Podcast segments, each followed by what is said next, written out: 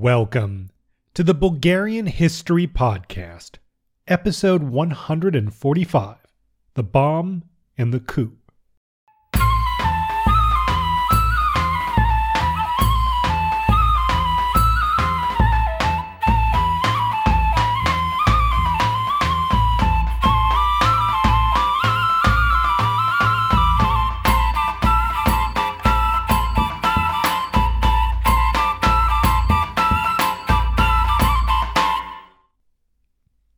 As always, thanks to our newest patron, Ivailo Mitov, and to Vesko Petrov for increasing his support. Thank you so much, both of you. Okay, now I've got a little bit of a book update. So, after all these years and years of work, the text is done. My my editor has gone through a, a full second time, responded to all of those edits. So the, the text is basically finalized. I've just sent it off to some historians and a few uh, history podcasters to give it a read through, give me any thoughts, and yeah, we'll, we'll, see what they say and to hopefully give a blurb for the back of the book. But, you know, I might make a few tweaks based on what they say, but it's basically finalized at right about 87,000 words. And right now, I'm aiming to have the book printed in November, December, around then. I was really hoping to have it done for Christmas, but uh, just so the time it'll take people to read it, the the blurb givers, so to speak, uh, that timeline's not really possible. But expect it probably mm, late this year, beginning of next year. In addition, just to let you all know, uh, I'm going to be doing a print run in Bulgaria. Um, and then I'm going to try to do an audio version, an ebook version, and a print on demand version for the rest of the world. So you know, you might be able to buy it online and have it shipped from some of the Bulgarian booksellers that I'll be kind of selling it through. But otherwise, if you're outside of Bulgaria, that's the way you'll be able to get it. Um, any any other thoughts on that, suggestions or things, you can get in touch with me. I'd appreciate any thoughts, advice. First time getting through all this publishing stuff, it's a lot. But with that said, let's get into things. Now, last time, Prince Alexander fought to preserve his position as commander in chief of the military as Bulgaria's first liberal government attempted to implement its policies. This included introducing the Lev, coming to an agreement on constructing the Vienna Constantinople railway line, and some rather aggressive tax collection. However, the liberal Prime Minister Dragan Tsankov steadily made more and more enemies until Alexander dismissed and replaced him with Petko Karavelov. As he takes over, the fight between liberal and conservative parties, as well as between factions within the liberals, and as well as between all of them and Prince Alexander, all are heating up. Lastly, the Bursiak revolt also broke out in Macedonia, but it is really being repressed by the Ottomans, and the Ohrid conspiracy, which kind of fueled it, has been discovered. And that's where we're picking up today just at the end of 1880, as Bulgarian politics are devolving and the Ottomans are suppressing the uprising in Macedonia. But first, a few quick things to wrap up the year. Firstly, Romania's parliament finalized the legal system it would use to govern northern Dobruja, which you'll recall Bulgaria wanted but was given to Romania in the Treaty of Berlin. This region was placed under martial law and elections there were cancelled. In fact, no elections are going to be held there until 1909. In addition, all social organizations and assemblies are banned. Now, this is a pattern we'll see repeated throughout the region when one Balkan state takes over an ethnically mixed territory, and this usually results in harsh repression of anyone who's not in the majority ethnic group. And for Bulgarians who have lived in northern Dobruja since many often the, the time of Asparuch, this likely means an even more difficult than things were time than things were under the recent Ottoman period. Now, 1880 also saw the completion of two monuments in Sofia, which you can still find there today, and I'll include photos on the website. The first is the Vasil Levski monument, which was on the spot where he was supposedly executed, uh, which, yeah, again, still in the middle of Sofia. And the second one is a monument called the kind of I forget the name of the specific monument, like the Doctor's Monument in the Doctor's Garden, uh, which is a monument to commemorate the 531 medics who were killed in the Russo Ottoman War. Now, I used to live very close to both monuments. I've walked by them both a million times, and they're both really lovely. Uh, especially the Doctor's Garden is one of the nicest, most beautiful parks in central Sofia. So if you're ever visiting Sofia, they're both worth checking out. In any case, this meant that Sofia was becoming more and more of a proper capital with monuments to commemorate her heroes. You know, we talked before about how a plan for the city is being drawn up. So, yeah, basically, we're, we're, we're slowly getting more and more things together, and Sofia is becoming more like a typical capital. Now, the last monument to perhaps mention was a cultural one, as the year 1880 also saw the opening of the first modern theater building in Plovdiv. Now, getting ahead, the early months of 1881 saw mostly progress for Bulgaria in international affairs. Meetings allowed the new Bulgarian post office to send letters via Danubian steamers, and Bulgaria officially called on the great powers to enforce the Treaty of Berlin vis a vis Bulgarian rights in the European territories of the Ottoman Empire. So, you know, Bulgaria's beginning to have more of a foreign policy, even though technically it's not really supposed to uh, under the Treaty of Berlin. So it's a bit ironic that they're they're sort of exercising foreign policy uh, to ask for the enforcement of the Treaty of Berlin when the Treaty of Berlin kind of bans them from having an independent foreign policy. But there you go. Another meeting as a part of their foreign policy, again, kind of more strictly finalized plans for this new railway from Vienna to Constantinople, which will pass through Sofia. But while it seemed the new Bulgarian government under Petko Karavelov was moving ahead smoothly with its international goals, the geopolitical reality in which it operated was suddenly and radically altered on March the 13th. On that day, Russian Emperor Alexander II was traveling through the streets of St. Petersburg when a revolutionary terrorist group called People's Will attempted an assassination, initially through a mine, but then through the throwing of a bomb at the Tsar's carriage. The carriage, however, was bulletproof and he survived. Later, when surveying the damage, a second bomb indeed killed him, landed right at his feet it's kind of ironic. The day to me played out very similarly to the famous assassination of Franz Ferdinand in Sarajevo decades later, where you know the early attempts didn't work and the the assassins were sort of like, "Darn, uh, well, we tried our best," and then all of a sudden another opportunity popped up because the target of the assassination didn't go home, but sort of hung around for a while. So, yeah, uh, leaders should really learn from this mistake and stop doing that. But while this death did not start a war, as Franz Ferdinand's did, it did change a great many things. First, Prince Alexander in Bulgaria was now without allies in the Russian imperial court. His aunt, the Tsar's wife, had died the year before, and basically, even though he didn't always get along perfectly with his uncle, they still had a real personal affection for each other. And now, with his aunt and uncle gone, he felt very personally and politically isolated. Alexander may have been frustrated with Russian policy, but again, he and his uncle were close, and it was important that he knew that he could always kind of try to really talk to his uncle. Now, the other change for Bulgaria was that Russia, with the death of Alexander II, was now ruled by his son and heir, Alexander III.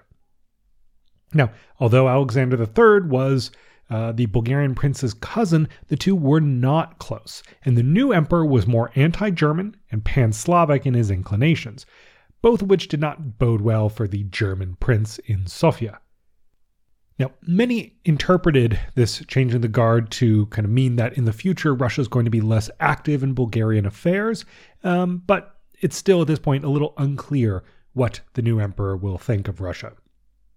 But one thing it is clear is that and I'll talk about this more as we go. The new emperor is a reactionary because of the people who killed his father, but I'll talk about that more in a minute. Now, in any case, the moment he heard the news, Prince Alexander left to attend the funeral. Of course, he wished to both attend the funeral for his beloved uncle, but this was all and also an important opportunity for him. The new Russian Tsar was brought to the throne. Again, he was a reactionary to the core.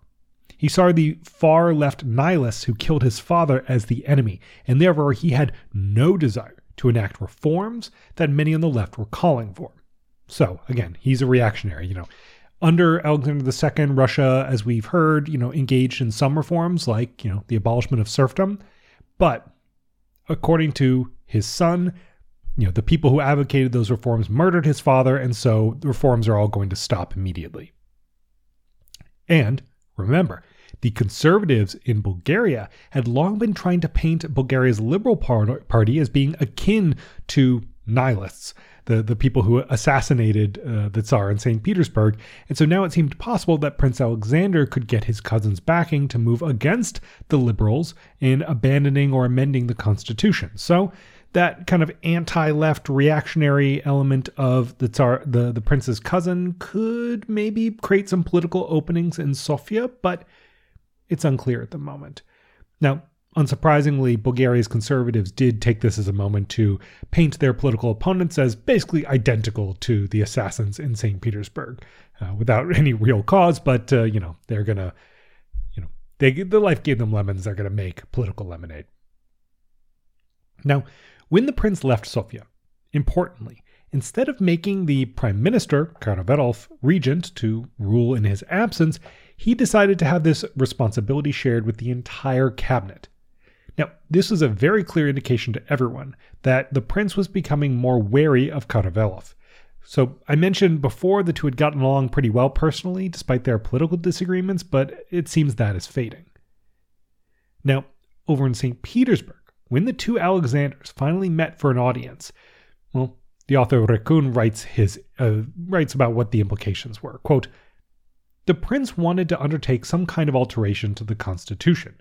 And since this was impossible through the legal channels established at Veliko Tarnovo, it meant that Battenberg was asking permission for a coup. End quote.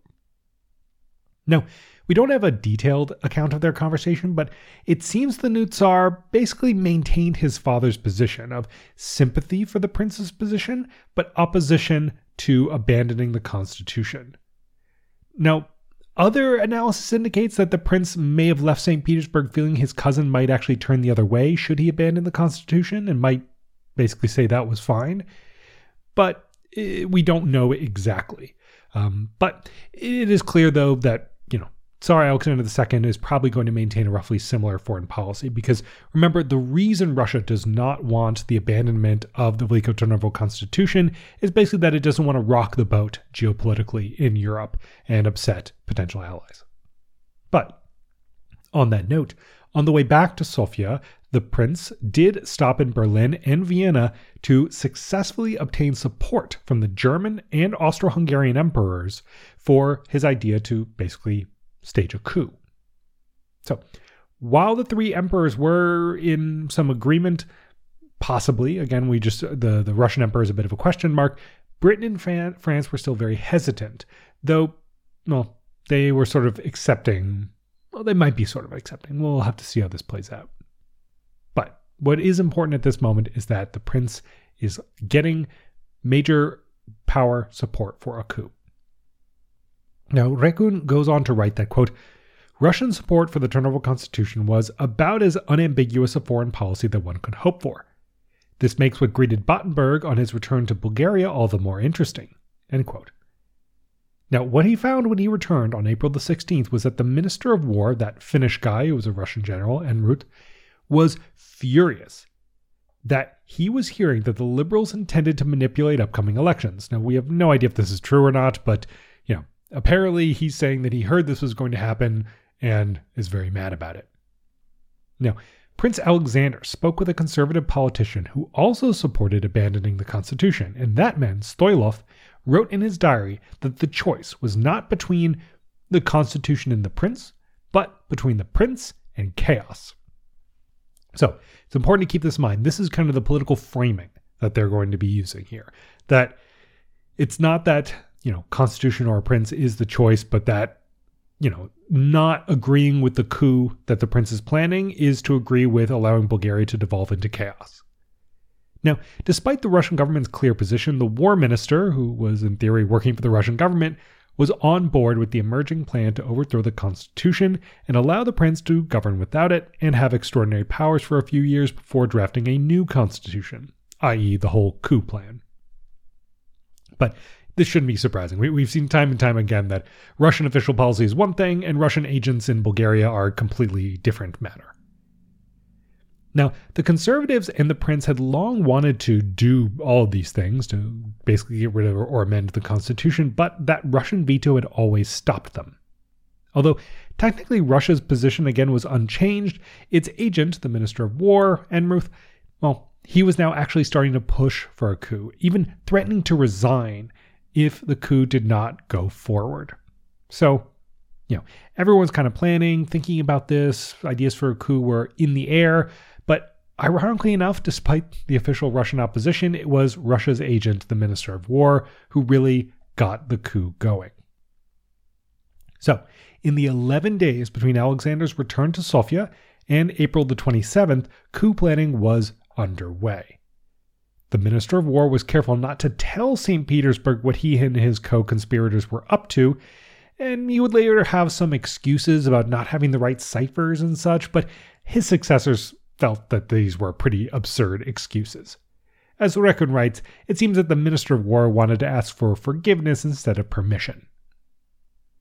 Thus, you can imagine that Tsar Alexander III of Russia and his government were rather shocked to read on April the 27th that Prince Alexander dismissed the National Assembly, fired the liberal government of Petko Karavelov, and appointed a caretaker government headed by the Minister of War. In the meantime, Alexander gave himself special powers and called for a Grand National Assembly to consider Bulgaria's path forward. However, the caretaker government quickly moved to ensure the elections in the assembly would not be fair. They did things like attacking meetings of liberals and raiding the offices of their main newspaper.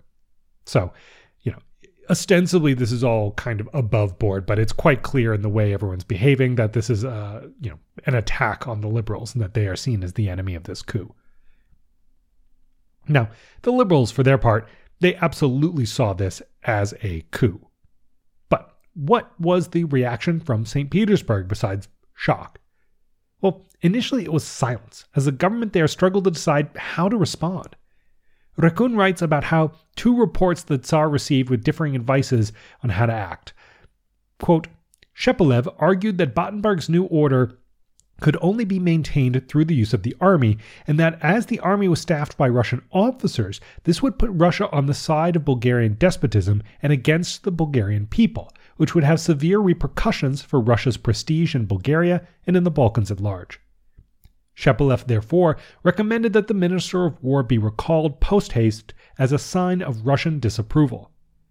Lieschen, meanwhile, argued that Battenberg was entirely correct to give the people a choice between the prince and the Liberal Party, and further argued that the latter was basically a Western or Russian educated intelligentsia with nothing in common with the Bulgarian population as a whole.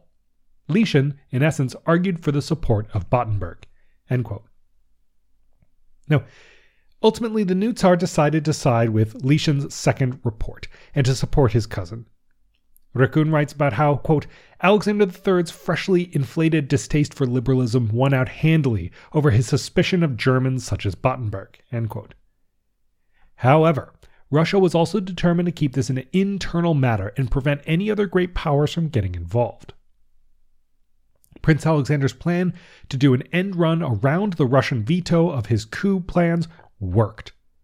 While the liberals struggled to mount a response, Alexander reorganized the country into five districts governed by Russian officers with their own extraordinary powers. He then announced what his aims were.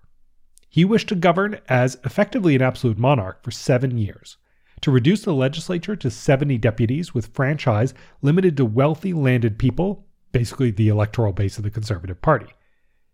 So he wanted to be able to govern as he liked, and maybe with the help of a legislature that would be guaranteed to be dominated by the Conservative Party. So, yeah, justifying his actions, the prince said, quote, At the present moment, more than ever, our country, discredited abroad, is in great internal disorganization. This state of things has shaken the people's faith in justice and equality, and inspired it with fears for its future. It is therefore for the prosperity and welfare of the principality that I consider it my sacred duty to declare solemnly to my people that the present state of affairs in the principality renders the execution of my mission impossible. So, there you have it. His his justification. Again, it's you know me or chaos. That there's simply no way I can do my job under the current constitution. It's absolutely impossible. I had no choice but to enact this coup. Now, I want to pause for a moment here and reflect on how we got here. How did this happen? And to really emphasize that this coup was preventable. The Tarnovo Constitution was written and here's the problem, without sufficient thought or care for how it would balance powers and resolve disagreements between the branches of government. And on top of that, exacerbating it tremendously was the choosing of Prince Alexander without having first gotten a feel for his politics or temperament. Alexander had wanted to amend the constitution before he even arrived in Bulgaria. From day one, it was clear that was his goal, but no one asked him. So instead of identifying that problem early on and maybe making a different choice or trying to persuade the prince, it was allowed to fester. And now we have the results. Now, it's always so easy for outsiders to look at instances like this and talk about how it's always like this in the Balkans. But again, the circumstances which led to this coup were put in place by foreign powers. Even if Bulgarians wrote the constitution, they were greatly limited in time and scope by the great powers. And, anyways, with the imposition of what was basically martial law, Karavelov, Slaveykov, and Suknarov were all placed under house arrest. So, all three were prominent liberal politicians and until recently members of the National Assembly.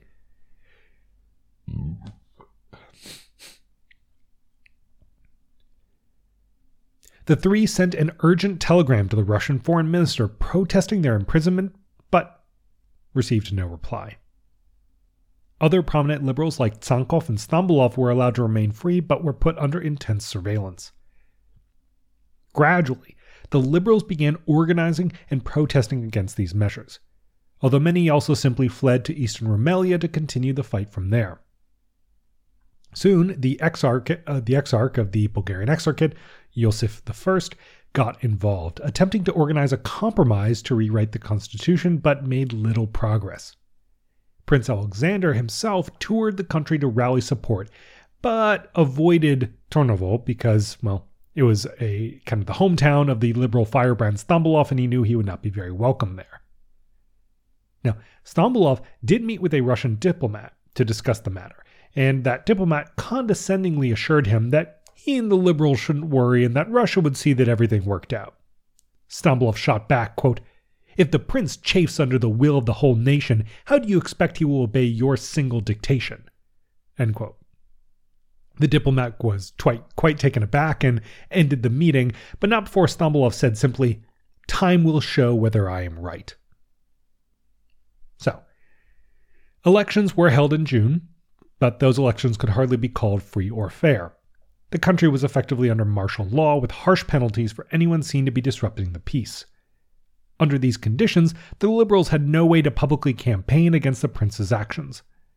Russian officers literally stood over ballot boxes, Stambulov describing them asking each voter how they intended to vote, examining their ballot, and throwing it away or replacing it if it wasn't in favor of the prince's action. Now, even the liberals who were elected through this election felt that they couldn't even attend the Grand National Assembly due to threats of violence. All these factors together allowed the conservatives and supporters of the prince to easily win these elections for the Second Supreme National Assembly. Of course, again, Turnovo was still a hotbed of liberal activity, and so they decided to hold the assembly in the conservative stronghold of Svistov on the Danube instead.